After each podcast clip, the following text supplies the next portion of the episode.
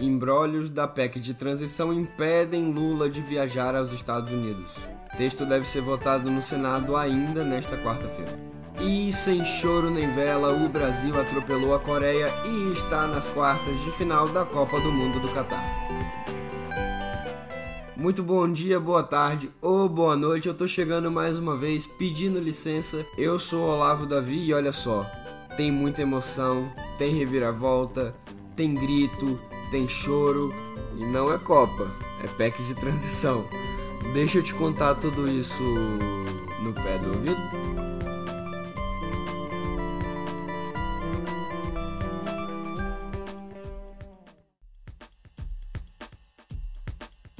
Depois de muita discussão, a proposta de emenda à Constituição, ou apenas PEC, que tira do teto de gastos as despesas com Bolsa Família, deve ser votada na manhã de hoje pela Comissão de Constituição e Justiça do Senado. O senador Alexandre Silveira, conterrâneo, correligionário e aliado do presidente da Casa, Rodrigo Pacheco, está com a relatoria do projeto. Ambos são do PSD Mineiro. Pelo cronograma regimental, o texto, caso aprovado na CCJ, pode ir ao plenário já nesta quarta-feira, também conhecida como amanhã, onde precisa dos votos de pelo menos 46 senadores e senadoras. Ah, em dois turnos. Pelas contas do governo de transição, há 54 parlamentares favoráveis à PEC, o texto é considerado essencial para o futuro governo Lula, pois abre espaço no orçamento de 2023 para a manutenção e ampliação de programas sociais, algo que compôs explicitamente as plataformas do petista na corrida presidencial. A necessidade surge da ausência da previsão de gastos, como o pagamento de 600 reais mensais do Bolsa Família no orçamento posto em votação pelo atual governo, a ideia, no entanto, era retirar por quatro anos os gastos inerentes aos projetos de Lula e sua equipe do arroxo fiscal. Neste cenário, seriam necessários 198 bilhões de reais fora do conhecido teto de gastos pelo quadriênio. O grupo do Senado, no entanto, modificou esse dispositivo e reduziu de quatro para dois anos o tempo de excepcionalidade do investimento em assistência social, além de reduzir em 70 bilhões de reais o valor excluído das limitações orçamentárias. A Câmara, para onde vai a PEC caso aprovada em dois turnos no Senado, já foi avisada da alteração do texto, e o próprio presidente da casa, Arthur Lira, do PP alagoano, não sabe se o projeto da transição tem apoio suficiente, ou seja, de 308 deputadas e deputados, para aprovação na Casa de Baixo. Vale lembrar que qualquer alteração feita na Câmara devolve a PEC ao Senado e o Congresso Nacional entra em recesso dia 22, ou seja, em pouco mais de duas semanas é melhor correr. No meio desse cronograma todo, uma disputa quase machadiana ganhou seus holofotes na política nacional. Imagina só, dois amigos de certa condição lá no Amapá, pelos anos 1980, por ali. Eles jogam bola, eles almoçam na casa um do outro, eles viram noite juntos, eles descobrem o Atari, os fliperamas, Algum tempo depois, ambos já envolvidos nas instituições republicanas, e os mares do pragmatismo os põem em lados opostos do balcão. Um desses garotos é o hoje presidente da CCJ, Davi Alcolumbre, o outro, o senador Lucas Barreto, do PSD. Isso não só é verdade, como mostrou que as manobras regimentais são uma maravilha. Eu adoro, pelo menos. O Alcolumbre ele percebeu ao tempo que seria impossível presidir as sessões da CCJ se pegasse a relatoria do projeto, ou seja, da PEC de transição, como já era o combinado com a equipe do presidente eleito, Luiz Inácio Lula da Silva. Bolsonarista e guiado pelo ódio ao antigo companheiro de peripécias juvenis, Lucas Barreto, do PSD, ficaria como relator da PEC, podendo inclusive sabotá-la. Aí, então, a vaga de relator caiu limpa para Alexandre Silveira, do PSD, mas de Minas, que tende a favorecer a aprovação do texto, que pode favorecer a reeleição do seu grande aliado Rodrigo Pacheco na presidência do Senado.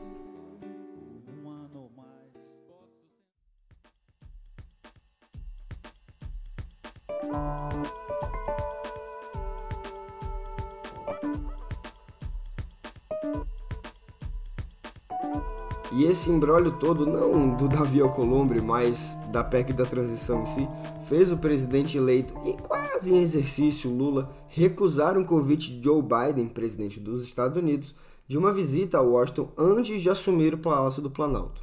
O petista também gostaria de ir à América do Norte antes da posse, mas as negociações para aprovação da PEC, como a gente comentou, devem manter o ex-presidente, futuro presidente e presidente eleito em Brasília. O convite e a recusa se deram em uma reunião entre Lula e o conselheiro de segurança nacional norte-americano, Jake Sullivan, no hotel onde o presidente está hospedado aqui na capital.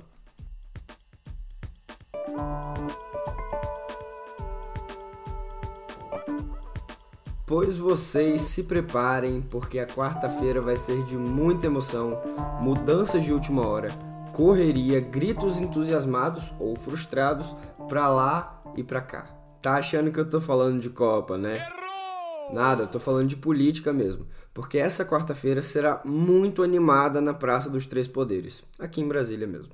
Além da possível votação no plenário do Senado da PEC da transição, tem também a votação no STF que pode extinguir o tal do orçamento secreto. Habilidosos como ele só, os presidentes das casas, Pacheco e Lira, já têm um texto para seduzir os ministros da corte e manter a ferramenta de autofinanciamento coletivo, por assim dizer, do Centrão. A ideia é que os recursos dessas emendas sejam distribuídos proporcionalmente entre as bancadas e que os parlamentares beneficiados sejam identificados, algo que simplesmente não ocorre hoje. Apesar de negarem sistematicamente a óbvia falta de transparência dessa dinâmica, são os dois, Pacheco e Lira, que se beneficiam mais disso, pois cabia ou cabe aos chefes de cada casa a distribuição dos recursos usurpados ao executivo. Ainda assim, a expectativa é que o Supremo vote pelo fim do mecanismo, o que pode ser uma pedra na cabeça das candidaturas de ambos à reeleição. Realmente parece que ele nem existe mais, mas o ainda presidente Jair Bolsonaro do PL chorou ontem em uma cerimônia militar aqui em Brasília. Segundo a agenda oficial e os relatos de pessoas do entorno do presidente, é só o que ele faz agora: chorar e participar de rolezinho militar. A primeira-dama também esteve na cerimônia das Forças Armadas, nas quais alguns militares sobem de patente sob a bênção do comandante em chefe da nação. Para a felicidade geral do povo, ele ficou calado mais uma vez. O boato oficial, se me permite a brincadeira, é que ele está com erisipela na pela. Aliás, erisipela, mas a gente sabe bem que o líder fascista está mesmo é com depressão, já que nem mesmo secando o caixa e deteriorando a máquina pública por causa de uma eleição, ele conseguiu vencer. Quer que eu faça o quê? Uma coisa que Bolsonaro fez bem nestes quatro anos foi destruir ou abrir caminho para que os outros destruam o meio ambiente. Embora o aquecimento global e as mudanças climáticas sejam temas urgentes, eles ainda estão longe da agenda dos conselhos de administração, principais responsáveis pelas decisões estratégicas de um negócio. Segundo o levantamento do Instituto Brasileiro de Governança Corporativa, ou IBGC, que ouviu 104 ocupantes dessas posições, apenas 35,6% dos entrevistados disseram que o tema está na pauta de reuniões pelo menos quatro vezes ao ano. E somente 28,9% disseram que os comitês de assessoramento levam em conta as mudanças climáticas e suas discussões. Há ainda nesse tema, um movimento de universidades do Reino Unido tem proibido empresas de combustíveis fósseis de recrutar estudantes por meio de seus serviços de carreira. A campanha apoiada pelo grupo estudantil People and Planet está ativa em dezenas de universidades contra a indústria de combustíveis fósseis, mineração, armas ou tabaco. Em algumas instituições, empresas de combustíveis fósseis estão excluídas de todas as atividades, incluindo feiras de carreiras e estágios. Por aqui, no entanto, a vontade de sucessivos governos e diversas empresas do ramo é abrir ainda mais poços de exploração em áreas como a foz do Amazonas. Vale explicar que a costa da floresta amazônica possui 80% dos manguezais brasileiros, segundo a WWF, e compõe a base das teias alimentares de populações ribeirinhas. Mesmo com os riscos à saúde ambiental da região, os projetos continuam chegando, sem mesmo levar em consideração, ou pouco levando em consideração, os efeitos na vida local. Na nossa newsletter de hoje vocês encontram um material completinho da WWF sobre os impactos socioambientais de empreitadas como estas. Dá uma conferida.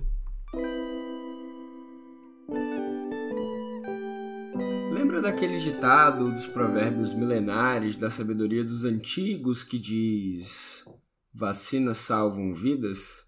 Pois bem, parece que teremos mais uma à disposição. O laboratório francês Valneva, ou Valneva, anunciou na última segunda-feira que a vacina contra chikungunya, desenvolvida em parceria com o Instituto Butantan, de São Paulo, manteve os níveis de anticorpos mesmo após um ano da aplicação. A informação deve ser adicionada aos resultados da terceira fase de testes clínicos no pedido de aprovação para Food and Drug Administration, ou FDA, dos Estados Unidos, equivalente à Anvisa, Agência Nacional de Vigilância Sanitária, aqui no Brasil, ainda neste ano. Caso seja aprovado, o imunizante será o primeiro do mundo para a prevenção da doença.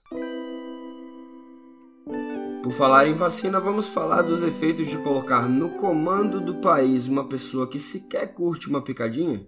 Após os congelamentos no orçamento na semana passada, o Ministério da Educação não tem como pagar os 14 mil médicos residentes dos hospitais federais e outros 100 mil bolsistas da Coordenação de Aperfeiçoamento de Pessoas de nível superior. Pelo menos foi isso que ouviu a equipe de transição para o governo eleito de Luiz Lácio Lula da Silva, diretamente do atual ministro Victor Godoy, nesta segunda-feira, no primeiro encontro realizado pelas equipes. Que bela primeira impressão, senhor Godoy, já deixa. Como se não bastasse isso, a equipe de transição ainda está de olhos atentos com uma possível indisponibilidade orçamentária, ou seja, falta de dinheiro, para comprar livros didáticos. São luxos que realmente não precisamos. Ah, e tem mais, tá? Além de ser o governo dos piores índices do Exame Nacional do Ensino Médio, método em geral bem mais positivo que os anteriores a ele, o atual governo sequer iniciou a licitação para a realização do Enem de 2023. É mais uma péssima notícia para toda uma geração de estudantes que já se vê prejudicada pela pandemia de coronavírus, que motivou a parada de escolas e rendeu estudantes da rede pública, sobretudo a brasileira, uma imensa defasagem de aprendizado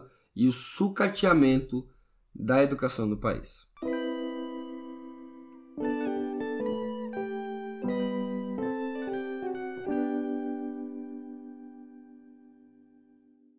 Hoje eu vou confessar, eu montei essa parte do roteiro para usar o futebol como ópio mesmo, porque além de estar difícil, não está fácil. Mas vamos de Copa, sobe som. O Brasil voou, o Brasil sobrou, o Brasil goleou a Coreia do Sul na tarde de ontem, de segunda-feira, no horário de Brasília. É óbvio, é claro. Com uma atuação digna de majestade, que inclusive foi homenageada depois da partida, a seleção brasileira atropelou os coreanos com um sonoro 4 a 1 e garantiu vaga nas quartas de final da Copa do Mundo no Catar. Leve, arisco e ousado, o time brasileiro entrou com tudo em campo, marcando em cima, pressionando saída de bola e logo aos 7 minutos Vini Júnior dominou dentro da área e com uma frieza cruel encaçapou logo a primeira. Neymar, que retornou aos gramados após a lesão no tornozelo, marcou de pênalti após Richarlison ser derrubado na área. Sabe com quanto tempo? 13 minutos. 13 minutos. E sabe a quem ele não homenageou quando marcou? Você sabe. Vou até citar o jornalista Marvin dos Anjos, que disse no Mesa do Meio na Copa, nesta segunda, que essa foi a melhor promessa não cumprida pelo Neymar, e ele tem algumas. O menino pombo Richarlison marcou depois de uma linda linha de passes brasileira, e Lucas Paquetá, que emendou de primeiro um cruzamento de Vini Júnior, marcou o quarto gol. O mundo se curvou à vitória brasileira, inclusive Los Hermanos. O Clarim, que é de lá, classificou o desempenho brasileiro como um show de futebol. O The New York Times disse que somos favoritos, mas eles, convenhamos, não entendem muito de futebol naquelas bandas, até porque eles não sabem nem qual é o nome, né? Você lembra que eu falei de Sua Majestade o Rei? Pois é. Depois do jogo, Danilo e Neymar, ambos revelados no Santos de Pelé, foram buscar uma faixa que continha a famosa foto no qual o maior de todos os tempos abraça Carlos Alberto Torres, o capita, na Copa de 70. Todos os jogadores pousaram para a foto com o material. A torcida também homenageou o rei do futebol no estádio 974 com uma bandeira que se abriu aos 10 minutos de cada tempo de partida, em alusão ao número que ele imortalizou enquanto gritavam seu nome pelo estádio.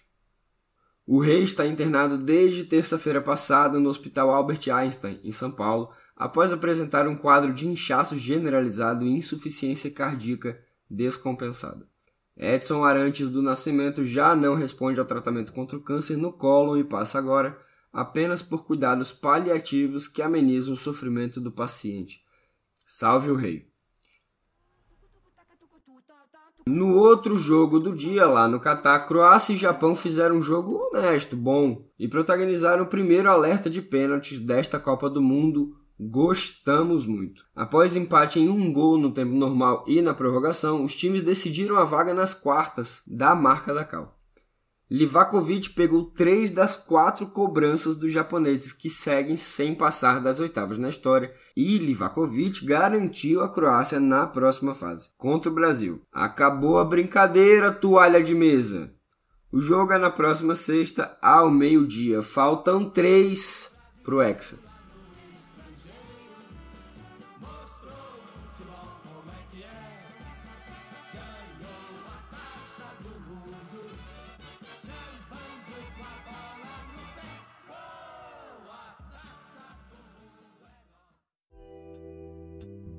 Bom, agora a gente fala de cultura em dois polos bem opostos. O cantor e compositor norte-americano Bruno Mars quebrou um recorde respeitável.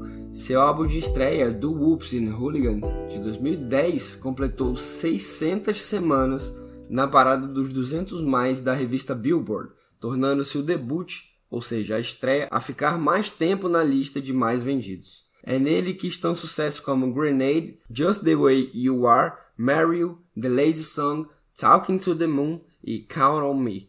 É realmente um álbum sensacional. Mas só para deixar tudo no devido lugar, na devida proporção, Bruno Mars ainda precisa de mais dois anos para desbancar as 724 semanas de Dark Side of the Moon do Pink Floyd, disco a ficar mais tempo no top 200 da Billboard. E é o que me faz cenário aqui no momento em que eu gravo, já que eu tenho um quadro enorme, lindo, desse disco.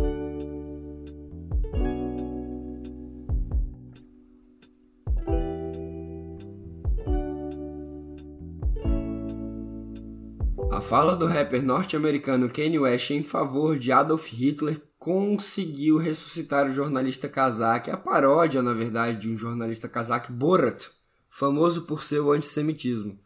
Na noite de domingo, durante a entrega de um prêmio, o comediante britânico Sacha Baron Cohen reviveu seu personagem para reclamar uma suposta primazia de perseguição de judeus. Segundo ele, o Cazaquistão é a nação número um em destruir judeus. Parem de roubar o nosso hobby, disse ele. Mais uma vez ele disse: O Kenny de vocês tentou se mudar para cá e até mudou de nome para Kazakhstan, mas nós dissemos não, ele é antissemita demais até para nós. A plateia, onde estava Joe Biden com a mulher, a primeira dama dos Estados Unidos, riu timidamente. Apenas para falar, o Cohen é judeu.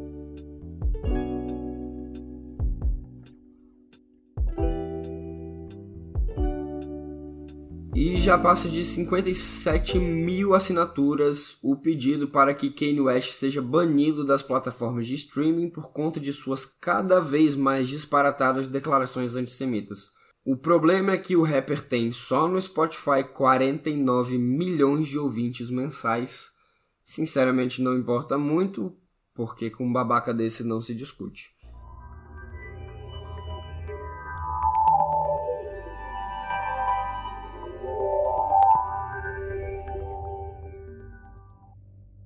O assunto é tecnologia porque o plano da Apple de descentralizar a produção do iPhone da China vem se acelerando nas últimas semanas.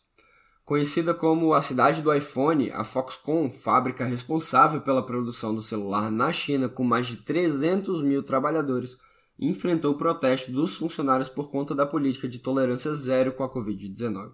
Quarentenas em cidades inteiras do país asiático para impedir a circulação do vírus afetaram a produção da nova linha do iPhone 14 e até entrega durante a Black Friday norte-americana. Com isso, a companhia pretende abrir novas fábricas em países como Índia e Vietnã. Na Índia também está prevista a produção de iPads para ajudar a diversificar a cadeia de suprimentos da Big Tech.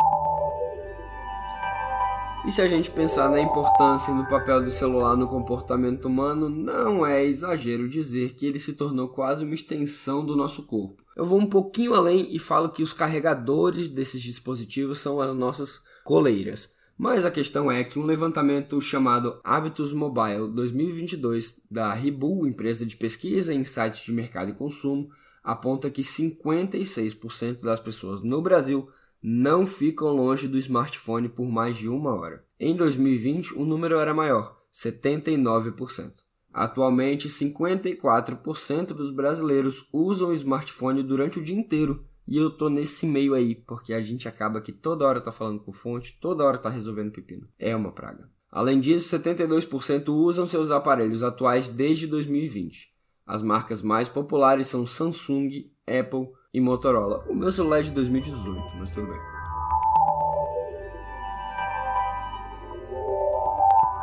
E o Banco Central concedeu ontem uma autorização preliminar para compras via WhatsApp com cartões de crédito e débito da bandeira Mastercard. A empresa se junta à Visa, que recebeu o aval em novembro. A decisão ocorre em meio aos planos de lançamento de uma ferramenta do WhatsApp para pagamentos no Brasil. Entretanto, a autorização é apenas uma das etapas para a liberação do projeto, que possui outros requisitos regulatórios necessários para ser implementado no país. Bom, no próximo programa então eu trago o meu número aqui e vocês fiquem à vontade para fazer pagamentos, Pix, tudo isso no meu WhatsApp. Combinado? Por enquanto eu fico só com essa promessa mesmo de voltar na próxima semana. Até mais.